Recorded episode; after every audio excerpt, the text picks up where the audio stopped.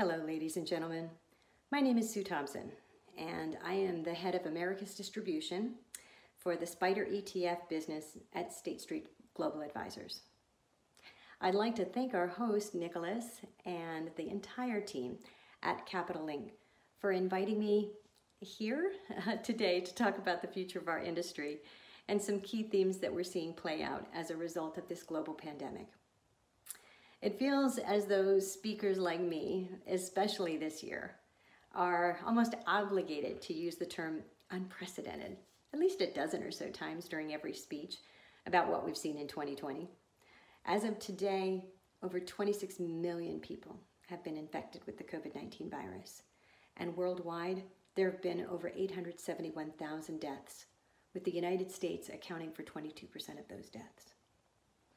As our economy shut down due to this virus, we saw unemployment spike from an all-time low of 3.8% in February, which was the lowest in record in a post-World War II years, to the highest on record in April at 14.4%. And those unemployment numbers may well be understated, given that during the same period of time, from February to April, we also saw the labor participation rate sharply decline. Also during that time, especially between February 20th and March 23rd, we saw the market plunge, losing a third of its value. And then we saw, wait for it, an unprecedented bounce back, despite the ongoing economic woes, which eventually saw the S&P 500 reach new highs by the end of the summer. Now, as we come into election season, we're seeing volatility rise again. Amidst this backdrop, we've also seen an outpouring of frustration and widespread protests calling for police reform and transforming our national conversations about race, social justice, and inequality. The policy responses that we've seen as a result of these events include unprecedented actions by the Federal Reserve to pump trillions of dollars into new and expanded programs to help companies, state and local governments who are suffering real financial damage from the coronavirus. All of these events have impacted our industry in ways that were sometimes predictable and sometimes unforeseen. I'd like to highlight five key trends that we see as a result of these unprecedented times. Three are investment themes, and two are themes that impact the human beings in our industry, our human capital. The first is a widespread acknowledgement of gold, finally, as a strategic asset class. We've had an opportunity to speak with many investors over the last several months, and as the price of gold rose and money started pouring into gold ETFs, we began to wonder, how much of this is opportunistic buying? As we began to pulse clients, the overwhelming response that we received was that clients viewed this as a strategic asset allocation decision. They looked at the 0.0 and the 0.07 monthly correlation to the S&P 500 and the Agg, respectively, that's been there since the 70s, and realized the true diversification benefits that arise from that allocation. They also focused on the fact that during the last 14 equity market downturns, gold provided an average positive return of over 6%, while the S&P 500 pulled back over 24%. Finally, as the Federal Reserve released its statement on longer run goals and monetary policy strategy at the end of August, it became clear that the new statement will allow the Fed to overshoot a 2% inflation target. And while we don't necessarily see inflation as an issue at present, it appears many investors are in violent agreement with the recent Oxford economics paper that finds that the optimal allocation to gold rises more in an inflationary scenario, as well as, if you're a more risk-averse investor, in a limited growth and low inflation scenario. So, while there still may be some opportunistic buying of gold, it does appear that there is a true shift to gold as a strategic asset class. The second trend has been the absolute tsunami of fixed income ETF adoption. As of September 3rd of this year, Bond ETFs have now amassed 142 billion in inflows year to date. This is roughly 13 billion shy of the 2019 record, which indicates that 2020's full year figure is likely going to set yet another new record. Despite this rapid growth, fixed income ETFs still only represent 2.1% of the total investable fixed income universe and only 5.4% of the US high yield market. So there's still a lot of room left to grow. We also saw that during the Q1 COVID 19 induced volatility, liquidity dried up across fixed income markets. Even the most liquid markets, like US Treasuries, exhibited signs of stress. However, during this period, fixed income ETFs had record trading volumes because they provided liquidity at a time when investors demanded it the most. From April to July 2020, we saw fixed income ETFs post four consecutive months of inflows greater than $20 billion a month, a record streak. By comparison, equity ETFs haven't seen this degree of inflows in any period over the past five years.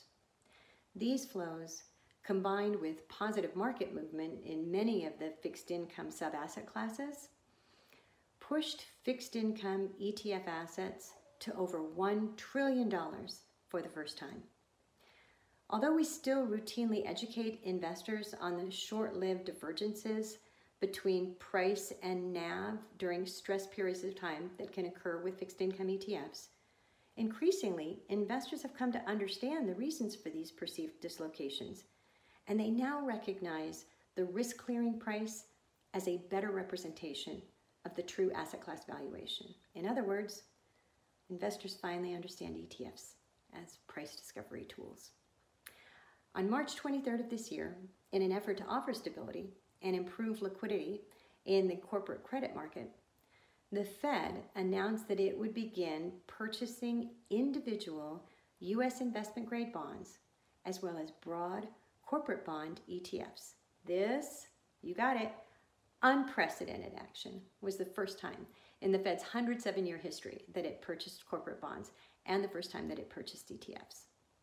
Now, a common misconception is that the Fed's purchased the majority of the high yield and investment grade bond ETFs that saw inflows in 2020. However, the Fed only accounts for 6.4% of the overall investment grade corporate and high yield bond inflows as of June 30th of this year. So, some of the stories that came out during that time, which questioned whether the Fed's buying of ETFs was shoring up the ETF market, are demonstrably false. We believe we're going to continue to see significant adoption of fixed income ETFs, both as investment vehicles, particularly as we see a proliferation of active fixed income strategies being wrapped in an ETF wrapper as well as the ongoing use of fixed income ETFs as capital markets instruments. For example, in high yield, ETF trading may have begun to supplant volumes in synthetic products, such as total return swaps and CDX, because investors often prefer the funded exposure due to its performance profile, which better matches the cash bond market. So, we see a very bright future indeed for fixed income ETFs. The last investment theme that has gone from tipping point to turning point is ESG, environmental, social, governance investing. Now, I would be remiss if I didn't start this theme with an acknowledgement about the U.S. regulatory environment regarding pension plans, which reflects, if you will, the nation's current partisan divide, with debate raging on as to whether fiduciary duties of loyalty and prudence should include consideration of ESG factors. We at State Street Global Advisors believe that the rule against taking ESG considerations into account is profoundly misguided. We agree with regulators that managers investing assets on behalf of pension plans have a fiduciary duty to maximize the probability of attractive long term returns. But that means considering the range of all risks and opportunities that have a material impact on returns. We support consideration of ESG factors because there's a growing body of research that demonstrates that the so called pecuniary factors which investment managers are meant to focus on, do include material ESG factors. And those are only growing in significance as structural shift in economics and business models elevate the value companies derive, particularly from intangible assets. That said, we have many clients who believe in ESG because it reflects their values, not because of the value it brings. And the pandemic exposed very real health, social, and political inequities around the world. Investors, from the quiet of quarantine, were provided an opportunity to reflect on the values that are most important to themselves and their families. As a result, we're seeing investors increasingly ready to take a stand with their investment choices. Recognizing that ESG tends to mostly be in the spotlight during extreme events like the 2019 heat wave in Europe or the wildfires in Australia and California, and even here in my own home state of Arizona, and now the global pandemic, it's important to recognize that beyond the headlines, interest in ESG has been growing for quite some time. As of May 2020, global ESG ETF and index mutual fund assets were at 170 billion. But we believe that's likely to grow to more than 1.3 trillion by 2030. And we think one catalyst driving this is in fact this very turbulent year. When we look at the impact of this pandemic, it becomes clear that the health, social, and financial struggles it has created are not shared equally. The people least able to combat the negative effect of the virus are the ones shouldering the biggest burdens. Thus, a spotlight is shown on ESG issues, and many investors have concluded they can no longer look the other way. We also see this year um, when stay at home orders had younger adults moving back in with mom and dad, um, boomer parents and their stuck at home children are actually having real conversations about personal values. This growing dialogue naturally flows into discussions around giving and family philanthropy. So we see ESG investing as becoming a bridge between boomers who are desperately trying to hold on to our youthful dreams of making the world a better place, and our children who want to ensure that their actions, including their investments, are aligned with their values. This feels like a natural segue into the human capital themes that we see playing out. The first is ongoing fee compression and what that means to the future of the asset management industry. Clearly, fee compression has been going on and has been an ongoing theme for a considerable period of time. It's not just because costs in all forms matter more than ever now that we are in this lower rate environment for longer. It's also the result of technology driven transparency about how much of an investment return is the result of market exposure or beta, how much is the result of factor exposure, and how much is really derived from genuine skill based manager alpha. Obviously, technology has also helped the industry provide investors with exposure to markets in a far more cost efficient way. When you think about it, that's the real innovation of ETFs and the enduring driver behind the shift from active to indexing. So, how has the global pandemic exacerbated that trend? A recent National Bureau of Economic Research paper analyzed capital flows in and out of active mutual funds.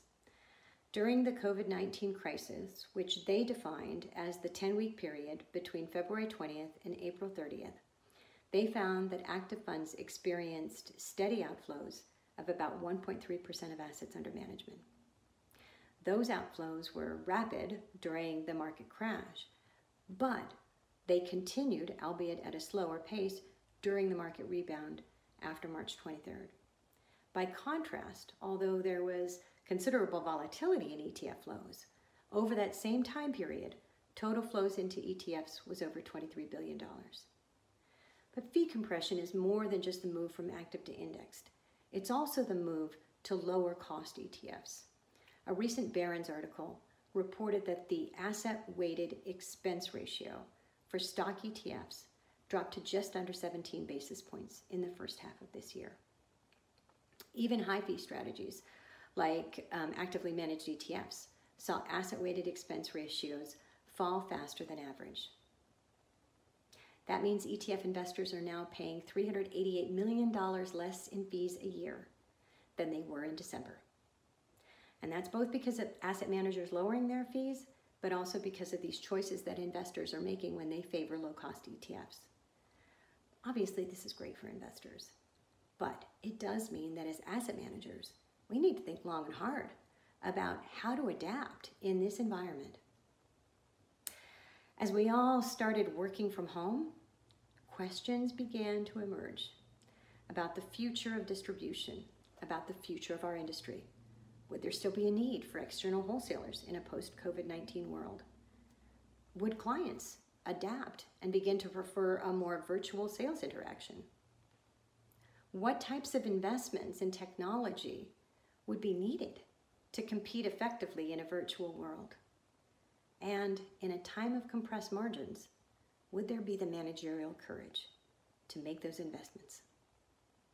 The responses of asset management firms have varied dramatically through this crisis. Some, like my firm, understood the humanitarian impact and vowed there would be no layoffs during the crisis. Others offered buyouts, sometimes to as much as 75% of their employees. Asset managers are looking at a multitude of options, from introducing or expanding hybrid wholesaler forces to M&A activity in order to derive scale. This particular trend continues to play out even as I speak in real time and although I predict we're going to see ongoing innovations in how to best service clients in a more virtual setting, this is going to continue to be challenging. I'd like to conclude with our final human capital theme, and that is the critical importance of inclusion and diversity in our industry. There is ample research that shows the importance of diversity and companies' performance. Let's just take one study by McKinsey which examined over a thousand companies in 12 countries. The study revealed that companies in the top quartile for gender diversity on executive teams were 21% more likely to have above average profitability than those in the bottom quartile. Businesses in the top quartile for ethnic and cultural diversity were 33% more likely to outperform on profitability. And yet here we are, Still, where firms owned by women and minorities manages 1.3% of the $69 trillion in assets under management in the U.S. financial services industry. Amid these protests of systemic racism, asset management firms have released a wave of statements condemning discrimination and praising diversity. Nice talk. But here's a better idea. Let's do something about it. If we're going to hold portfolio companies to account with our stewardship efforts, we need to walk the walk. We have all been so fortunate to be a part of this wonderful industry that has given so much to us. It's time for us to give back. We need to address issues of inclusion, starting early on with financial literacy for all children. We need to ensure that we eliminate bias in hiring and promotion we need to ensure that the young women and people of color who come into this industry see themselves reflected in the leadership at the very top. There are so many ways to get involved, so many ways to make a difference. Whether it's getting active in the industry group that I helped co-found, Women in ETFs, little plug there, or the National Association of Securities Professionals, you can make a difference. We must make a difference.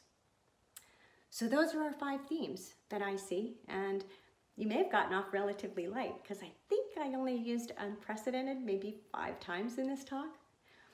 Thank you again for joining me today, and thank you as well to our hosts at Capital Link. I hope you enjoy the rem remainder of the conference.